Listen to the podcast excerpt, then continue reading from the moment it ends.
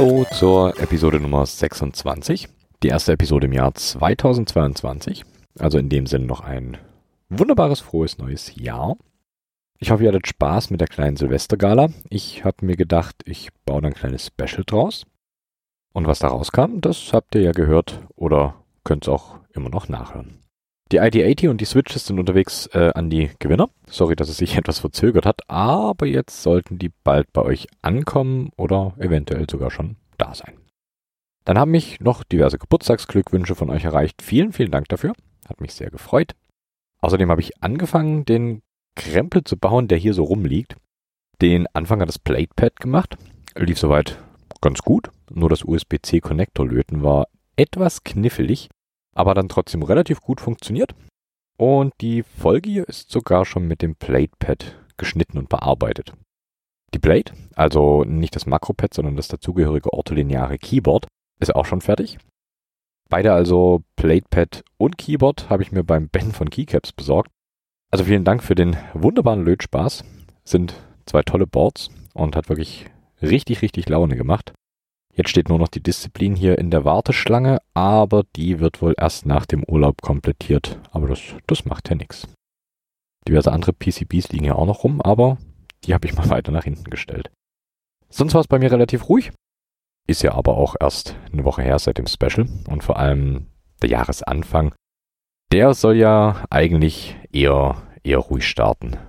Also mache ich mal weiter mit den News. Der Reddit-User Sadek Baroudi hat ein GitHub-Repository aufgemacht mit 3D-druckbaren Cases. Darunter sind solche Boards wie Absalom, Draculet, die Ergo Dash und noch ein paar mehr.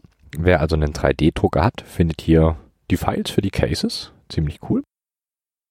Dann gibt es von Raspberry Pi den RP2040 Stamp. Das ist ein 25 mm x 25 mm großer Mikrocontroller, beziehungsweise ein Mikrocontroller-Board mit 8 MB Flash, einem LiPo-Charge-Management, einem Reset-Button und alle Pins werden rausgeleitet. Den gibt es für $12.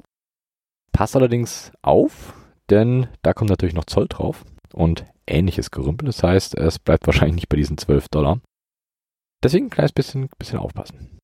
Das FU-Board, das ich in Episode 24 mal erwähnt hatte, ist nun endlich Open Source. Wer sich also eine 182 Tasten ortholineare Tastatur bauen will, der kann das jetzt tun. Sämtliche Files, die man braucht für PCB, für die Cases, für die Firmware etc. gibt's alles in dem GitHub-Repo. Packe ich euch alles natürlich in die Shownotes. Wer das also nachbauen möchte, hat da die Möglichkeit. Canon Keys hat ein eigenes Keycap-Profil rausgebracht, das Canon Keys CXA. Aktuell bietet Canon Keys das Ganze als Black on White oder White on Black Keycap Set an. Es ist recht nah am Cherry-Profil dran, nur dass die Wölbung im vertikalen Schnitt vorhanden ist, was die Cherry Keycaps so an sich nicht haben. Und die oberen Reihen gleichen, finde ich, eher dem ASA-Profil. Könnte cool sein, wird sich dann rausstellen. Dann gab es noch ein paar Group Buys, und zwar die Keychron Q2. Das ist der direkte Nachfolger der Q1, der ersten Keychron, die offiziell die QMK unterstützt. Der wesentliche Unterschied zur Q1 ist, dass bei der Q2 die Funktionstasten oben fehlen, das heißt so F1 bis F12, die sind komplett weggelassen. Die Q2 gibt es auch wieder mit dem Rotary Encoder als Option oder ohne. Der Preis der Q2 liegt bei $179, aktuell wohl runtergesetzt von $189. Bestückt werden kann die Q2 mit Gatoron-Switches, nicht unbedingt die High-Class-Switches schlechthin, aber auch nicht gerade die schlechtesten. Dann gab es noch die Bounce 75, eine 75% mit Alu-Case und einem hübschen LED-Indikator rechts neben der Cursor-Up-Taste. Sieht hübsch aus und kann für $235 Euro sein, ist natürlich nicht wenig Geld, aber wem dieses kleine Detail mit dem kleinen Display zusagt, für den könnte die Bounce 75 was sein. Diesmal gab es auch neue Switches, zum Beispiel die Seal Clickies. Die sind ein kleines bisschen abgefahren. Das Housing selber vom Switch ist transparent und das Stem in mintgrün. Die Farbe ist hier allerdings nicht das Besondere. Zum einen gibt es die Switches mit 95 Gramm, was cool ist, aber noch cooler ist, dass der Switch ein quasi 3-in-1 Switch ist. Durch Modifizierung des Switch-Leaves ist der entweder linear, taktil oder eben clicky. Und der Klick klingt laut Soundtest-Video ziemlich brutal. Die Modifizierungen des Switches sind wohl nicht permanent und können jederzeit geändert werden. Der Pre-Order für den Switch läuft seit dem 25.12. und geht noch bis die Lieferung bei Seal eintrifft, also circa so den 22.03. Wenn er welche haben möchte, der sollte sich daran halten. Klingt auf jeden Fall nach einem ziemlich abgefahrenen Switch. Als zweiten Switch habe ich diesmal die O-Long Switches. Das sind lineare Switches mit 62 Gramm, eine Goldfeder verbaut, einem milchigen JWK Top Housing, Nylon Bottom in Oliv, mit einem 13,45 mm Stem in Lavendel, also ziemlich lange Stem, sind von Haus aus nicht geloopt und die kriegt ihr für 60 Cent pro Stück. Das reicht für den Jahresanfang aber auch mit Marktbeobachtung. Wir starten ganz gemütlich und chaotisch wie immer in ein neues Jahr und das erste Thema dieses Jahr ist ein alternatives Keyboard-Layout namens Dvorak. Viele kennen QWERTY oder QWERTZ beziehungsweise das US- und das ISO.de-Layout. Das sind die Layouts, die die meisten in Laptops verbauen oder in den 0815 Rubberdome-Keyboards, die euch hinterhergeschmissen werden. Zu den Klassikern haben sich nun aber eifrige Nerds und Nerdettes Alternativen überlegt. Darunter fällt auch Dvorak oder Dvorak Simplified Keyboard, also DSK oder American Simplified Keyboard. Das sind alles diverse Namen für Dvorak, aber ich denke, Dvorak selber ist das, was einem am häufigsten begegnet. Entwickelt wurde Dvorak schon 1932 von August Dvorak. Klingt ziemlich alt, aber bedenkt bitte, das QWERTY ist schon von 1878, also nochmal deutlich älter als Dvorak. Aber bevor es zum Layout geht, kurz einen kleinen Satz zum Entwickler. Wer war also August Dvorak? August Dvorak ist am 5.5.1894 geboren und ist am 10.10.1975 gestorben. Er war US-amerikanischer Psychologe und Pädagogikprofessor an der University of Washington und natürlich Namensgeber des Layout, wer hätte es gedacht, um das es heute hier gehen soll. Das hat er zusammen mit William Delay entwickelt. Das war wohl sein Schwager. Nun gibt's wie so oft nicht nur eine Version des Ganzen, sondern das Hobby birgt immer ein paar weitere Abzweigungen in den Kaninchenbau. Ich fange mal ganz einfach mit dem Ur-Dvorak an, so würde ich es mal bezeichnen. Da QWERTY aus rein mechanischen Gründen entwickelt wurde, nämlich damit sich die Arme der Schreibmaschine beim schnellen Tippen nicht verhaken, legt Dvorak deutlich mehr Wert auf Ergonomie und will die Fehler, die QWERTY in der Belegung gemacht hat, fixen. Dvorak hat sich 6 Richtlinien als Grundlage gesetzt. Die erste: Auf einer mechanischen Tastatur ist es leichter, Buchstaben zu tippen, wenn dabei die Hände abwechselt. Das heißt, dass beim Tippen beide Hände möglichst 50-50 benutzt werden sollten, damit die Ermüdung möglichst lange rausgezögert werden kann. Wobei sich das noch ein kleines bisschen verschiebt, da jeder Mensch eine Seite präferiert und dementsprechend diese Seite auch besser trainiert ist und langsamer ermüdet. Aber dazu auch später noch ein paar Worte. Die zweite Richtlinie: Die häufigsten Buchstaben und Buchstabenkombinationen sollten sich dort befinden, wo die Finger aufliegen, nämlich in der Home Row. Bei QWERTY liegt beispielsweise das E und Y in der Upper Row und für Keys, die häufig benutzt werden, sollten die Finger möglichst wenig bewegt werden. Die dritte Richtlinie: Die selteneren Buchstaben sollten auf der unteren, der am schlechtesten zu erreichenden Reihe liegen. Als vierte Richtlinie definiert Dvorak, die rechte Hand sollte mehr Tipparbeit verrichten. Da haben wir es. Da laut Dvorak die Mehrheit der Menschen wohl Rechtshänder ist, ist in der rechten auch mehr Kraft, demnach kann die rechte auch mehr belastet werden. Das ist das, was ich vorhin meinte. Die fünfte Richtlinie: Decraf sollte nicht mit benachbarten Fingern geschrieben werden. Kleiner Funfact am Rande: Der Begriff Decraf kommt aus der Graphematik und die Graphematik selber beschäftigt sich mit der Analyse von Schriftsystemen. Also witzig, das als Testwort zu nehmen. Und zu guter Letzt die sechste Richtlinie: Die günstigste Fingerbewegung ist von außen nach innen. Auf den Grundzügen baut Dvorak seine komplette Ergonomie auf. Wie sieht Dvorak nun eigentlich genau aus? Ihr kennt's schon von anderen. Ich fange bei der obersten Row an und die ist fast wie immer. Die fängt an mit der Tilde, dann 1, 2, 3, 4, 5, 6, 7, 8, 9, 0. Aber hier wird's schon ein kleines bisschen anders. Es kommen nach der 0 die eckigen Klammern bzw. die geschweiften Klammern und dann das große Caps Lock.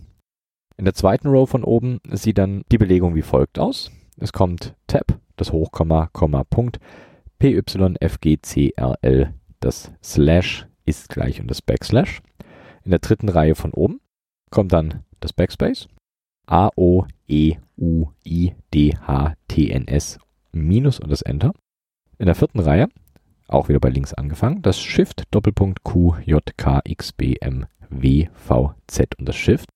Und die letzte Reihe sind dann Control, Super, Alt, Space, Alt, Graph, Super, Right Click in der Urbelegung und nochmal ein Control. Also ein deutlicher Unterschied zu QWERTY bzw. QWERTZ. Die Finger ruhen hier auf der gleichen Position der Home Row wie auch bei QWERTY. Bei QWERTY sind die Tasten, von denen ausgegangen werden sollte, F und J, und bei Dvorak sind das dementsprechend U und H. Warum sollte nun ein anderes Layout besser sein als QWERTY oder QWERTZ, das 1930 schon weit verbreitet war? Wie vorhin schon gesagt, wurde QWERTY aus rein technischen Aspekten entwickelt und die Ergonomie nahezu komplett ignoriert. Irgendwie haben sich alle dran gewöhnt und das ist nicht mehr weggegangen. Dvorak selber legt allerdings mehr Wert auf Ergonomie und achtet etwas detaillierter auf die Anordnung der Keys im Profil. Zum einen wurde beim Dvorak-Layout das Augenmerk auf die Häufigkeit der Benutzung einzelner Keys gelegt und die Häufigkeit der Vorlieben der Benutzer gegenübergestellt. So sind die meistbenutzten Keys auf der Home Row, die weniger benutzten auf der Top Row und die am seltensten benutzten auf der Bottom Row. Zum anderen wird bei Dvorak die rechte Hand deutlich mehr beansprucht, und zwar 14% mehr als die linke. Das sind insgesamt 33% mehr als bei QWERTY. Das begründet Dr. August Dvorak damit, dass die Mehrheit der Menschheit Rechtshänderinnen seien. Da bin ich zu wenig Wissenschaftler, als dass ich da Ahnung hätte, ob die Aussage stimmt. Gehen wir mal davon aus. Trotz der angepriesenen Ergonomie gibt es aber auch deutlich Kritik an Dvorak. Beispielsweise wird bemängelt, dass der Umstieg von QWERTY auf Dvorak recht schwer fällt, da die Keys deutlich von QWERTY abweichen. Außerdem ist die durchschnittliche Tippgeschwindigkeit beim Einhändigschreiben relativ gering. Und die Position des Buchstaben L oben rechts ist wohl nicht unbedingt die beste. Nun ist Dvorak, wie gesagt, recht alt. Wir erinnern uns, die erste Veröffentlichung ist von 1936.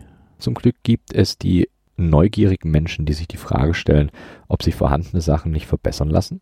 So ist dann einer der Zweige von Dvorak entstanden, nämlich Programmer Dvorak.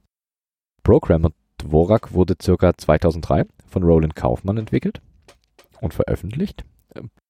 Programmer Dvorak hat das gleiche Ziel wie das ursprüngliche Dvorak, nämlich die Ergonomie weiter zu erhöhen und das RSI-Syndrom möglichst komplett zu vermeiden. Kurz nebenbei, das RSI-Syndrom sind die Schmerzen im Handgelenk, die entstehen, wenn zu lange mit nicht ergonomischen Eingabegeräten gearbeitet werden muss. Ich denke, vielleicht hat der ein oder andere das schon verspüren müssen ab und zu.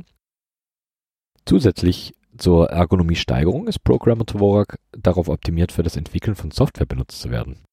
Dvorak teilt sich ein Problem mit QWERTY, nämlich die unvorteilhafte Verteilung der Symbole, die beim Coden nun doch eher häufig gebraucht werden. Demnach ist Dvorak zum Coden in C, Pascal, Lisp, CSS und Ähnlichem nicht wirklich gut geeignet. Aber was macht Programmer Dvorak nun anders als das Ur-Dvorak? Die regulären Buchstaben sind gleich belegt wie bei Dvorak, nur die Sonderzeichen wurden ein kleines bisschen anders angeordnet als bei Dvorak selber. Eine ziemlich interessante Modifikation gibt es in der ersten Reihe. Die Zahlen, die sonst auf der ersten Ebene sind, wurden bei Programmer Dvorak auf die Shift-Ebene gelegt. Das heißt, um Zahlen zu tippen, braucht es das gehaltene Shift, um an die Ziffern zu kommen. Dafür sind auf der Basisebene diverse Sonderzeichen in folgender Reihenfolge angeordnet: Dollarzeichen, kaufmännisches und, die eckige Klammer auf, die geschweifte Klammer zu, die normale Klammer auf, ist gleich das Sternchen, die normale Klammer zu, plus die eckige Klammer zu, das Ausrufezeichen, das Doppelkreuz und Backspace statt der ursprünglichen Caps-Lock-Taste. Ziemlich nette Idee, wie ich finde, und ich überlege, das in eins meiner Boards zu integrieren. Vielleicht doch mal an ein eigenes Layout setzen. Na, mal schauen. In der zweiten Zeile wird bei Programmer Dvorak nur wenig verändert. Der zweite Key von links ist beim Original das Hochkomma, beziehungsweise auf der Shift-Ebene die Anführungszeichen. Beim Programmer Dvorak findet sich hier Semikolon und mit Shift bekommt man den Doppelpunkt. In der gleichen Reihe gibt es beim Original auf der rechten Seite Plus bzw. ist gleich auf einer Taste. Das wurde hier ersetzt durch das Add und dieses kleine Dächlein. In der dritten Reihe von oben wird lediglich das Backspace durch das Caps Lock ersetzt. In der vierten Reihe gibt es noch das übrig gebliebene Hochkomma und die Anführungszeichen statt des ursprünglichen Doppelpunkt bzw. Semikolons. Kurz zurück zur ersten Reihe. Das Schieben der Ziffern auf die Shift-Ebene ist hier nicht mal das Seltsame. Wirklich nerdig wird es bei der Anordnung der Ziffern in der ersten Reihe. Die Ziffern sind nicht in gewohnter Reihenfolge, also 1, 2, 3, 4 und so weiter, angeordnet, sondern eher wie folgt. 7, 5, 3, 1, 9, 0, 2, 4, 6, 8. In der Reihenfolge von links nach rechts. Die Reihenfolge ist allerdings nicht durch Zufall entstanden, sondern da ist wirklich auch Sinn dahinter. Die Zahlen, die von der linken Hand erreicht werden, sind absteigend und ungerade und gehen am Schluss hoch auf die 9. Und die Ziffern, die von der rechten Hand erreicht werden, fangen bei 0 an und sind gerade und aufsteigend. Im Großen und Ganzen kann gesagt werden, dass die geänderte Symbolplatzierung gegenüber dem Original-Layout dazu führt, den Abstand der häufig benutzten Symbole zu verringern und so die Anstrengung der Finger deutlich zu reduzieren, zumindest beim Coden in gängigen Programmiersprachen. Wenn andere Sprachen als Englisch benutzt werden, gibt es noch einen Compose-Key. Mit dem können akzentuierte Zeichen erzeugt werden und der schließt die Lücke zu den anderen Sprachen. Wer also mehr codet als Texte schreibt, für den könnte die Weiterentwicklung Programmer Dvorak deutlich hilfreicher sein als das Ur-Dvorak. Es gibt noch andere Abspaltungen vom Ur-Dvorak, die sind allerdings deutlich komplexer und auch ihre eigenen Episoden wert. Darauf könnt ihr also warten. Das war die wundervolle, glänzende Welt von Dvorak, in der alles ergonomisch super ist und jeder das Layout benutzen sollte, um den höchstmöglichen Grad der Perfektion zu erreichen. Nein, natürlich nicht. Es ist nämlich nicht alles Gold, was glänzt, und auch Dvorak hat seine Schwächen. Als Hauptproblem bei Dvorak zählt die Lernkurve und die ist frustrierend und schwierig. Als Zwischenschritt kommt hier Colemak ins Spiel. Colemak ist deutlich einfacher zu erlernen und bietet in den Grundsätzen zumindest, sagen wir, ähnliche ergonomische Ansprüche, wobei die nicht zu vergleichen sind mit der Ergonomie, wenn Dvorak gut beherrscht wird. Außerdem gibt es Kritik an der Positionierung einzelner Buchstaben. So zum Beispiel, wie vorhin schon erwähnt, beim L. Das L liegt im Vergleich mit QWERTY auf der Position des P. Dazu muss der kleine Finger recht weit bewegt werden. Da L doch recht oft benutzt wird, sollte L eher auf die Home Row wandern, beziehungsweise dort platziert werden. Aber hier bietet dann Colemak wieder mehr Komfort. Gleiches gilt auch für den Buchstaben F, im Vergleich mit QWERTY auf der Position des Y. Das I und das R sind ebenfalls oft benutzte Zeichen und beide sind nicht auf der Home Row bei Dvorak. Auch Kritik gibt es für die Auslegung des Layouts auf Rechtshänderinnen. Das schreibt der rechten Hand deutlich mehr Arbeit zu als der linken und verschiebt die Belastung deutlich auf die rechte Hand, wobei es meiner Meinung nach, zumindest bei Menschen, die die rechte Hand mehr benutzen als die linke, denke ich, ausgeglichen werden kann, aber das ist auch eine reine Mutmaßung, die ich da anstelle. Ein Kritikpunkt, der absolut nachvollziehbar ist die schlechte Erreichbarkeit von gängigen Tastaturkombinationen sowie Steuerung V, Steuerung C, was es nicht alles gibt.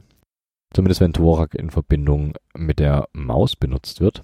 Colemak zum Beispiel belässt die gängigen Zeichen für die Kombis auf den QWERTY-Positionen. Deswegen auch das einfachere Lernen von Colemak im Vergleich zu Dvorak. Beim Ur-Dvorak sind Sonderzeichen eher unkomfortabel zu tippen, was natürlich Coder zum Beispiel eher dazu bewegt, einen recht großen Bogen um Dvorak zu machen, aber dafür gibt es dann ja zum Glück das Derivat Programmer Dvorak, das dann wieder hilft, die Sonderzeichen besser zu erreichen und die auch wirklich deutlich besser platziert hat im Layout. Außerdem sind zum Beispiel L und S beide auf den rechten kleinen Finger gelegt und sowas stört natürlich ordentlich bei Unix und Linux. Überlegt euch mal, ihr seid im Terminal unterwegs und wollt ein ls-l als Befehl eingeben. Macht das mal alles mit eurem kleinen Finger. Zum Schluss wird noch bemängelt, dass das Layout nicht an Computern entwickelt wurde. Ob das jetzt gut oder schlecht ist, das kann ich so nicht bewerten. Ich denke, die Tippleistung selber lässt sich wahrscheinlich auch auf Schreibmaschinen gut ableiten. Aber ich denke, da bin ich, wie ich es vorhin schon gesagt habe, zu wenig Wissenschaftler. Also wer mal Lust hat, über den QWERTY-Tellerrand zu schauen, sollte sich mal Dvorak anschauen. Quasi das Wim der Keyboard-Layouts.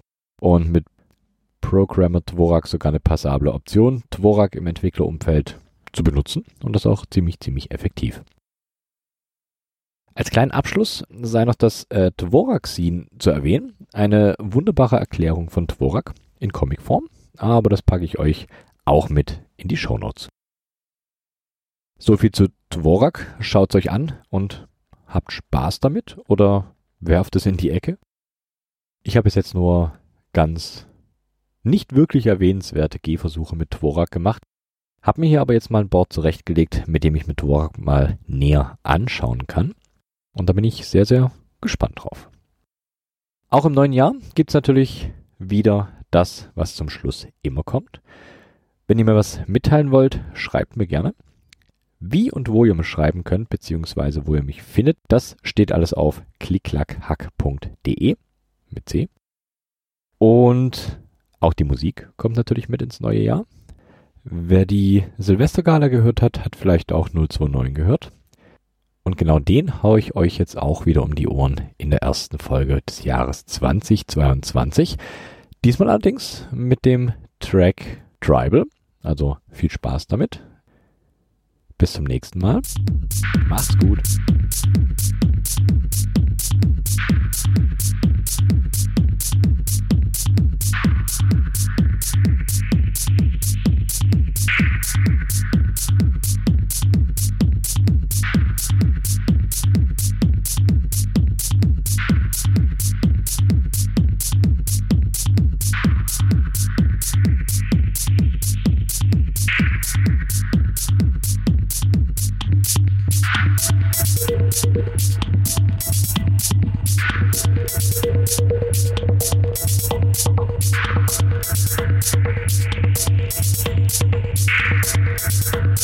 gut.